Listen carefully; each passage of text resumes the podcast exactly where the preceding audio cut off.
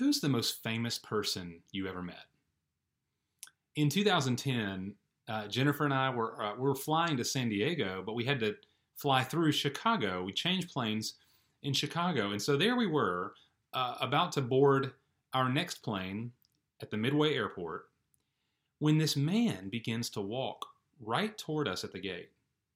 And I look at Jennifer and say, hey, that guy looks just like Bill Murray. And Jennifer leans over and says, that is Bill Murray. And sure enough, we spend three hours on a Southwest Airlines flight sitting two seats behind Bill Murray.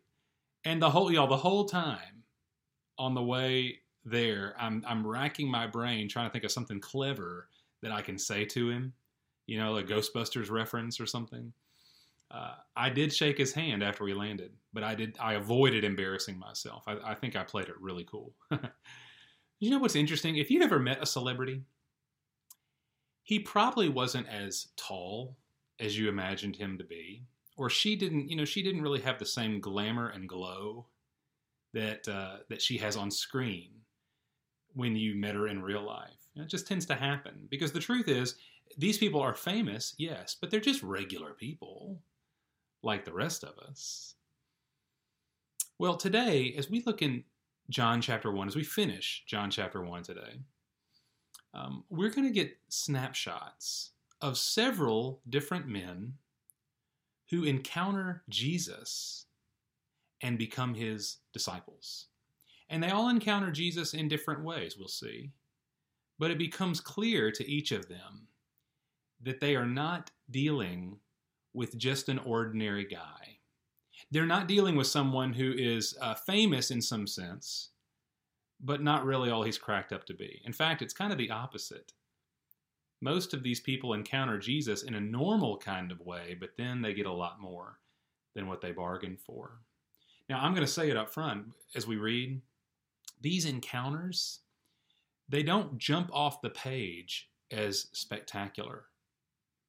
I mean, it all reads as fairly ordinary stuff, but there's so much for us to gain as we as we look at John's words um, about what it means to be a disciple of Jesus, how we come to him, and what we find when we do.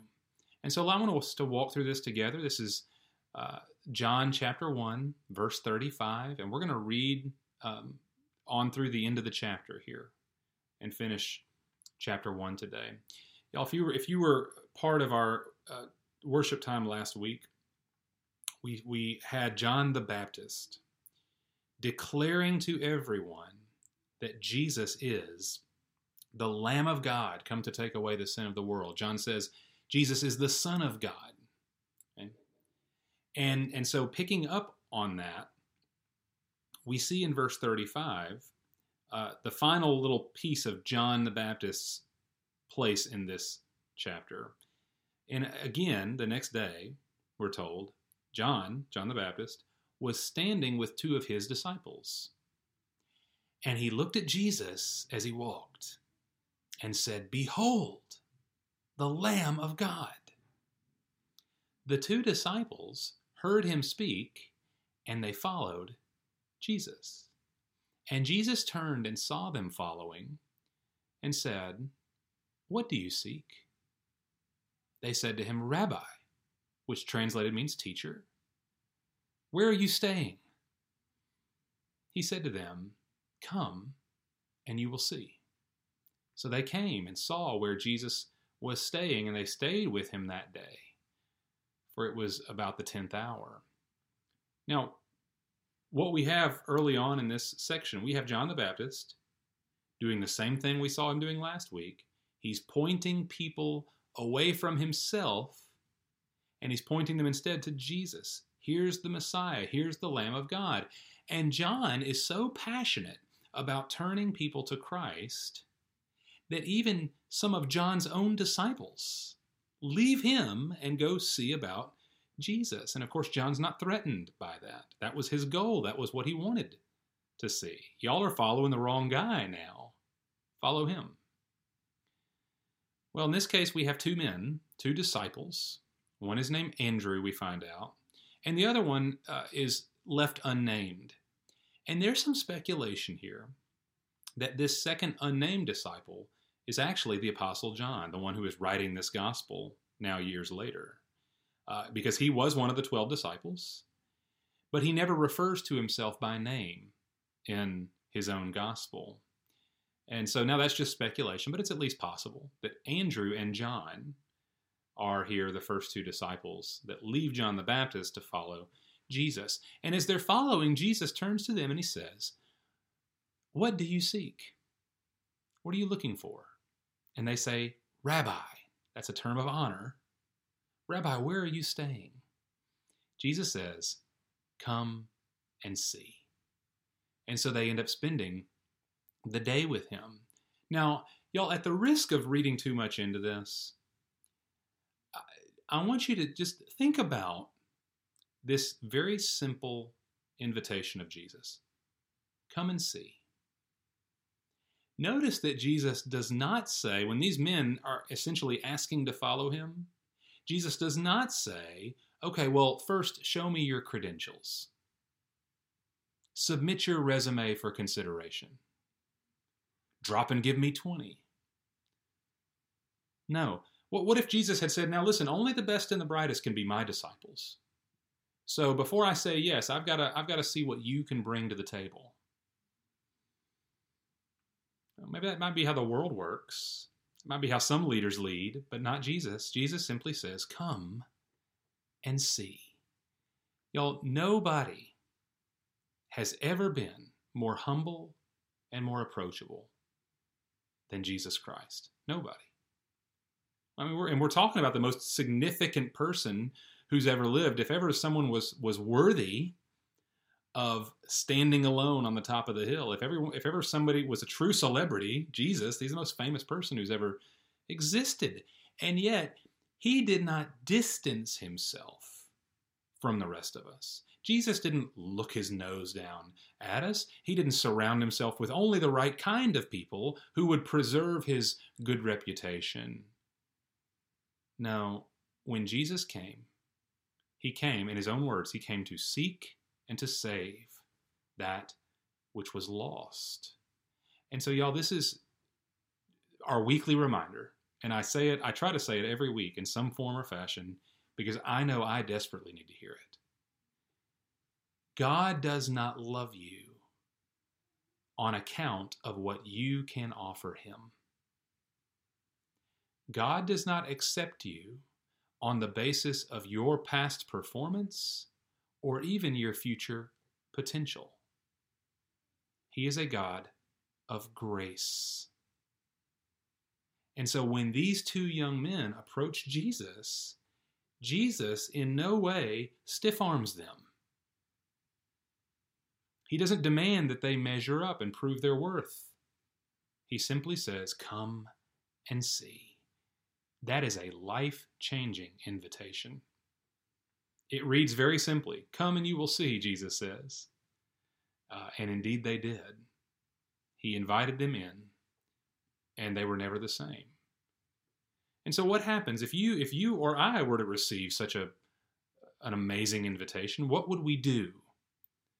Well, obviously we'd follow Jesus, but we wouldn't stop there. We would want to share the same invitation with others. We would want to bring others along with us. And that's exactly how the story reads. Look at verse forty. "One of the two who heard John speak and followed Jesus was Andrew, Simon Peter's brother. He found first his own brother, Simon, and said to him, 'We have found the Messiah,'" which translated means Christ. So he brought him, Andrew brought Simon, to Jesus.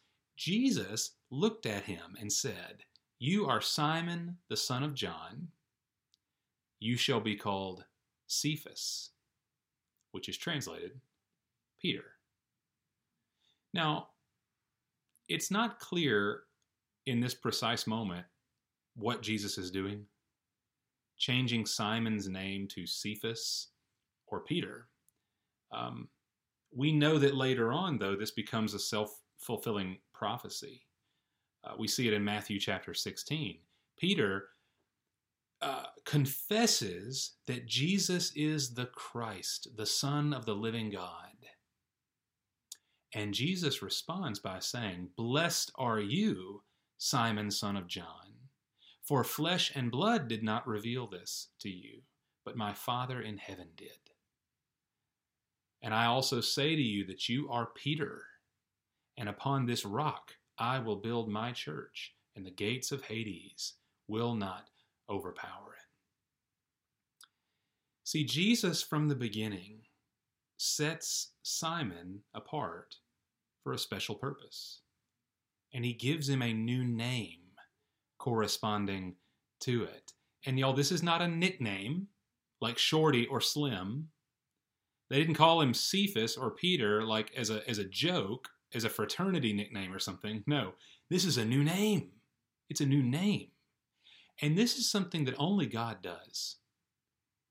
It was God, if we if we remember from way back, it was God who renamed Abram and Sarai to Abraham and Sarah. It was God who renamed Jacob to Israel.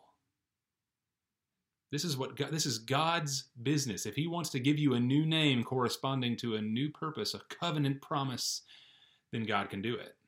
And here Jesus, the Son of God, calls Simon by a new name. You are Cephas, or Peter. And that's what we're going to call you from now on. Well, verse forty-three, the next day, Jesus purposed to go into Galilee, and he found Philip. And Jesus said to him, "Follow me." Now Philip was from Bethsaida, of the city of Andrew and Peter. Okay, so we've seen already the first two disciples begin to follow Jesus because of John the Baptist. It was John's testimony pointing them to Christ. Then Peter comes at the urging of his brother, Andrew. But here's something we have not yet seen. Jesus specifically goes to Galilee to find Philip, and he bids him, "Follow me." Now, we might be tempted to read something into this to say, well, Philip must have been extra special. What, what could it be about Philip that Jesus would make a special trip just to find him? What sets him apart? But I don't think we're meant to read into the details like that. Um... Y'all, there's there's a, a wide variety that we're being given as to how these men end up coming to Jesus. But at the bottom of it, whether they were brought there by somebody else, whether John points them there, whether Jesus comes and finds you, uh, at the bottom of all of it is the simple fact that Jesus chooses them. And that becomes clear as we go. But in John chapter fifteen... Jesus says it very plainly. You did not choose me, but I chose you. And so that's true for all of them, regardless of how they got there. And it's especially clear in Philip's case because we see Jesus purposed to go to Galilee and found Philip. He didn't wander into Galilee and there was someone there and, and Jesus randomly said, "Hey, you." No, y'all, this is a this is a huge point. Uh, and I'm going to say it very quickly, but it is huge. We should never, ever, ever think that God's activity is random or haphazard. Never. Or that God stumbles upon things that he didn't expect, or that Jesus, you know, just happened to be in the right place at the right time. Now, we don't always understand what Jesus is doing. We don't always see clearly what his purposes are, but always he works, always he acts according to his own good purpose. He purposed to go to Galilee, and he found Philip, and Philip became his disciple. Now we get to my favorite part of the section, and this is uh, this is more or less the end of the chapter. It's the calling of a man named Nathanael. So, so for For summary's sake, we've got Andrew, we've got an unnamed disciple, possibly John, we've got uh, Simon Peter, who is now Cephas, and we've got Philip.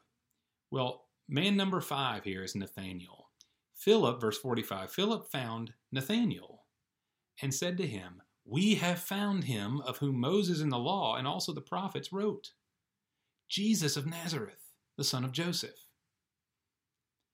Nathanael said to him, "Can any good thing come out of Nazareth?"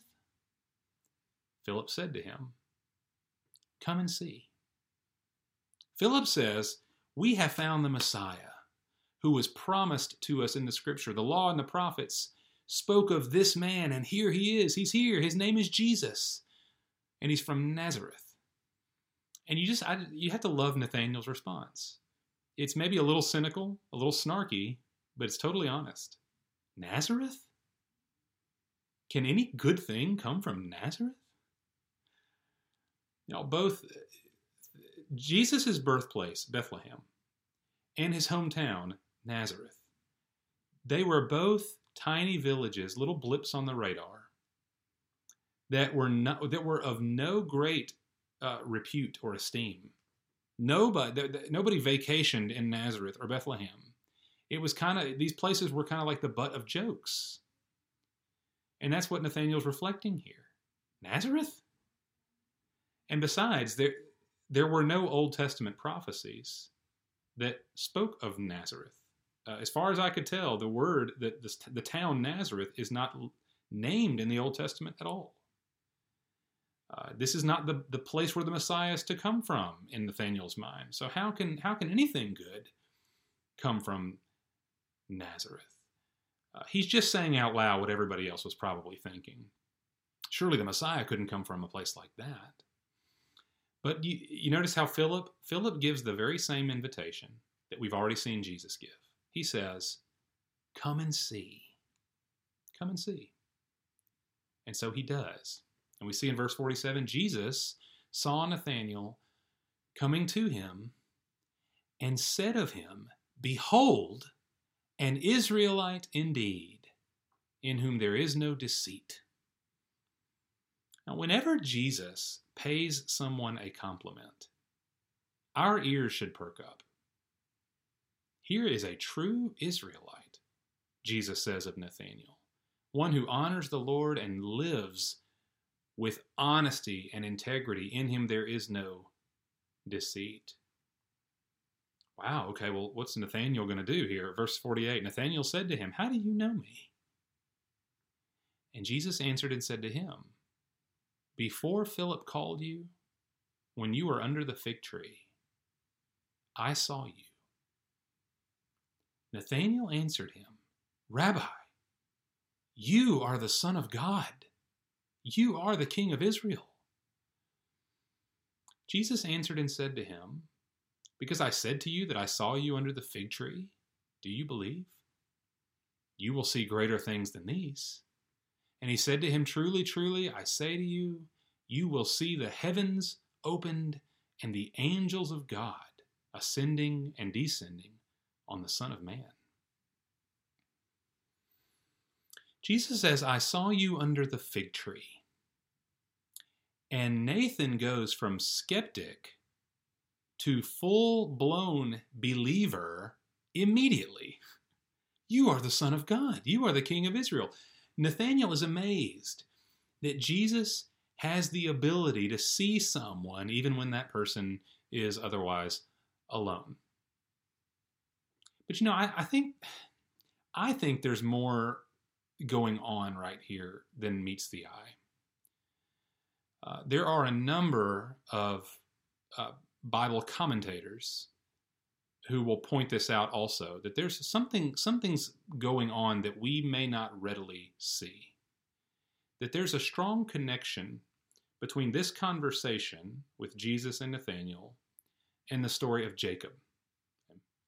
Um, Jacob, his story is told in Genesis. Uh, he is the grandson of Abraham, and he's the son of Isaac. Whenever we, we read in the Bible, uh, talk about the patriarchs or the fathers, we're talking about Abraham, Isaac, Jacob. Okay? So the, Jacob's a big deal. He's a hero of the faith. But we also know something about him that the Bible does not try to hide, that Jacob was a deceiver. The very name Jacob means deceiver. That that was his name. And so that that way of of being followed him around wherever he went, and he certainly lived up to his own name's sake. His life was just one deception after another until God finally broke Jacob, humbled him, and renamed him. We mentioned that earlier. Jacob, you are no longer Jacob, you are now Israel, and he was named Israel. Uh, the covenant people of God, Israel, right? They are sons of Jacob. Now, when Jesus sees Nathanael, he compliments him by using both names of Jacob. Think about what Jesus said. Here is a true Israelite in whom there is no deceit. One of the old commentators actually translates this verse to reflect what's going on, as if Jesus is saying, here is a true Israelite in whom there is no Jacob. How do you know me? Nathanael says. And the response Jesus gives, I saw you under the fig tree. Now, the fig tree uh, was considered among the Jews a special place of meditation.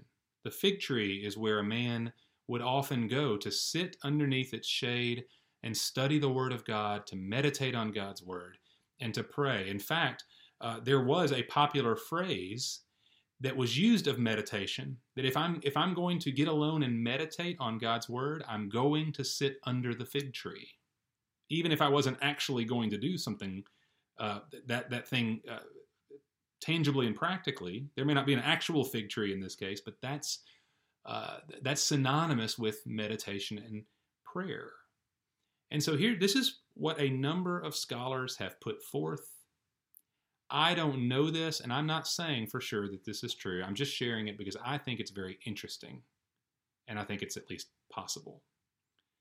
The theory is that Nathanael was under the fig tree meditating on the story of Jacob. And Jesus says, I saw you there. Not just, I knew where you were geographically, but Jesus is saying, I was there with you. I know your heart. I hear your prayers. Now, maybe that's true and maybe not. But it's interesting to note, in this, in, the, in that precise moment, Nathanael was not just impressed with Jesus. He begins to worship Jesus. You are the Son of God. That's not commonplace language Nathanael's using. He, this, this is not a, a passing compliment. This is worship. Now, as a pastor, I don't often share theories like that. Uh, maybe it's an interpretive stretch, okay? And, and maybe it is. Um, but I personally think there's something to it.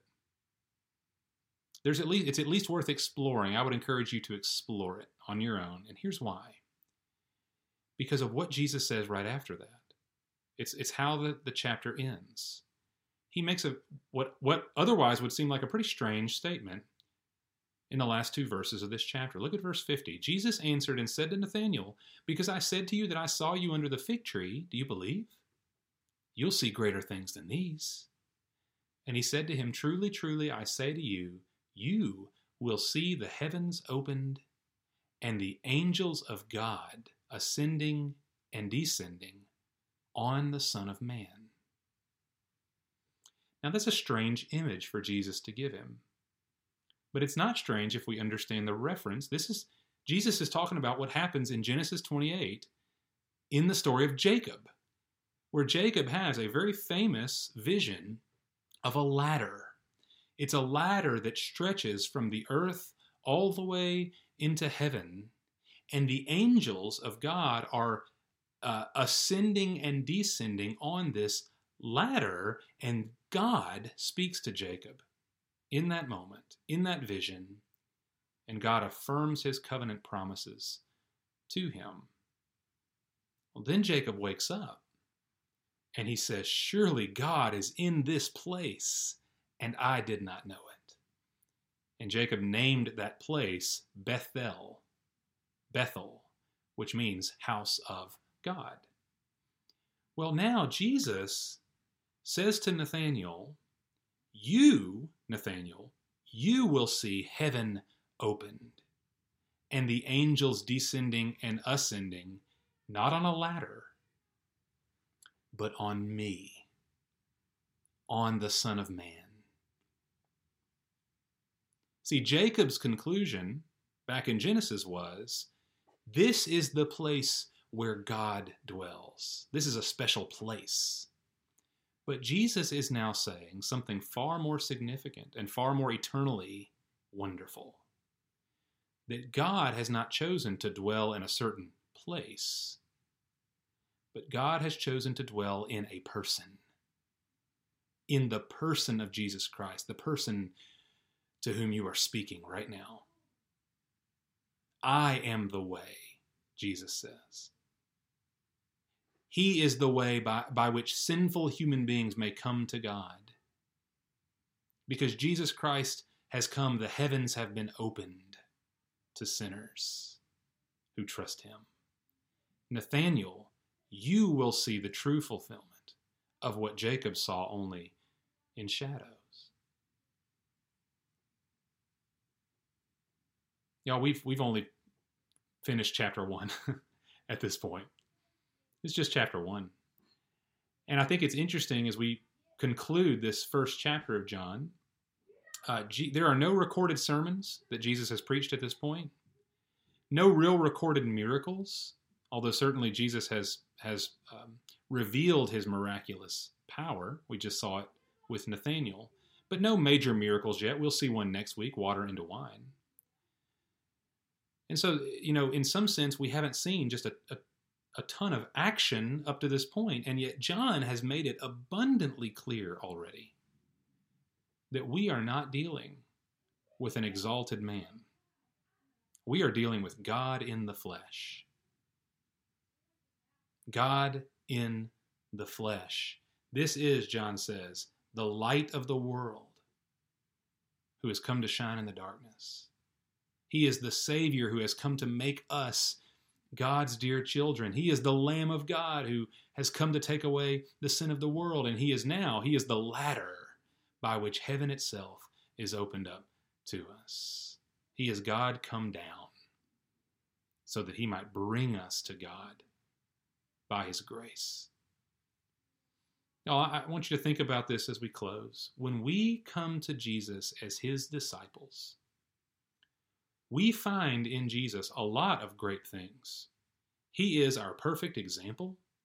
He's our moral compass. Jesus is a great teacher, the best teacher. He's a compassionate friend. He's a, a light that guides our steps. He's all of those things and many more. But above all of those things and far above all, Jesus has come to make us alive to God. He has not come merely to teach us or to guide us, to help us along. No, he has given us a new life in his name that never ends. And so Jesus, y'all, I want you to see this when we talk about discipleship. Uh, Jesus doesn't recruit people to walk behind him. That was never his goal. Jesus does not recruit people to walk behind him. Jesus comes to save us so that we might be with him forever.